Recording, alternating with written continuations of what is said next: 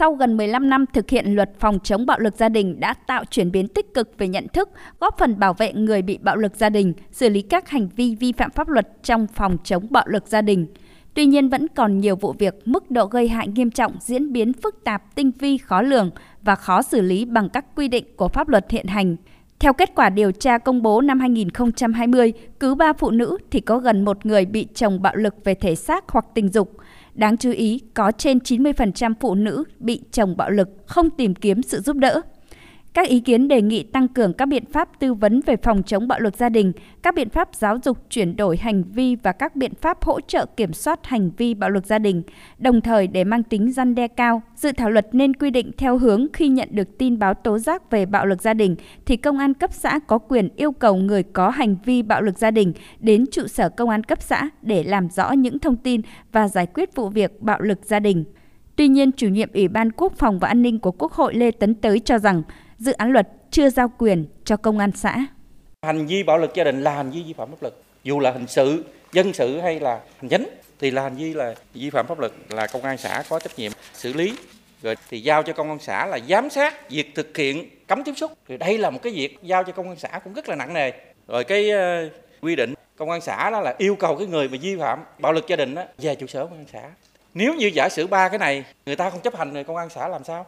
Do đó là tôi đề nghị giao cái quyền cho công an xã trong cái luật này nè Ủy ban Thường vụ Quốc hội đề nghị bổ sung các hành vi bạo lực gia đình để phản ánh được thực tiễn cuộc sống, tránh bỏ sót hành vi, nhất là trong bối cảnh hiện nay khi bạo lực gia đình được đánh giá là diễn biến nghiêm trọng với nhiều hình thức tinh vi, phức tạp. Việc quy định hành vi bạo lực gia đình cần có mối liên hệ với các biện pháp phòng ngừa, bảo vệ, hỗ trợ nạn nhân, biện pháp xử lý người có hành vi bạo lực gia đình. Bộ trưởng Bộ Giáo dục và Đào tạo Nguyễn Kim Sơn chỉ ra thực tế những hành vi được coi là bạo lực đối với học sinh trong chính gia đình. Bên cạnh nuôi thì nó còn dạy, tức là bỏ không dạy và hai là nó dạy nó thái quá thì cũng phải được xem là bạo lực đối với học sinh. Thứ hai đó là cưỡng ép trong việc lựa chọn nghề nghiệp, định hướng nghề nghiệp trái với mong muốn nguyện vọng của trẻ em. Cha mẹ thì cứ mong muốn con làm những cái nghề mà không phù hợp với năng lực, nguyện vọng, sở thích việc ngăn cản thực hiện các hoạt động theo cái nguyện vọng chính đáng. Điều này có lẽ cũng nên cân nhắc.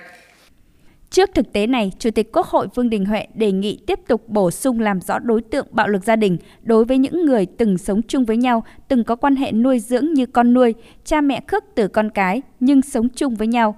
Đặc biệt giả soát các hành vi đối với mẹ kế bạo hành với con riêng của chồng hoặc chồng xâm hại bạo hành với con riêng của vợ nhận diện thế nào, rồi biện pháp thế nào để mà tập trung vào cái này. Cái này khó lắm đấy. Thực tế là như thế. Thì công chí ngành tư pháp, khoa học pháp lý, hình sự, công an, từ rồi viện kiểm sát, tòa, nghiên cứu thêm đặc biệt quan tâm đến cái đối tượng. Mẹ ghẻ mà bạo hành con riêng của chồng. Bố dượng hoặc là cái người tình. Chưa phải là gia đình nhưng mà lại xâm hại và bạo hành với con riêng của vợ. Thì tôi thấy cái đó trong cái luật này thì rất mong muốn nhấn mạnh những vấn đề này.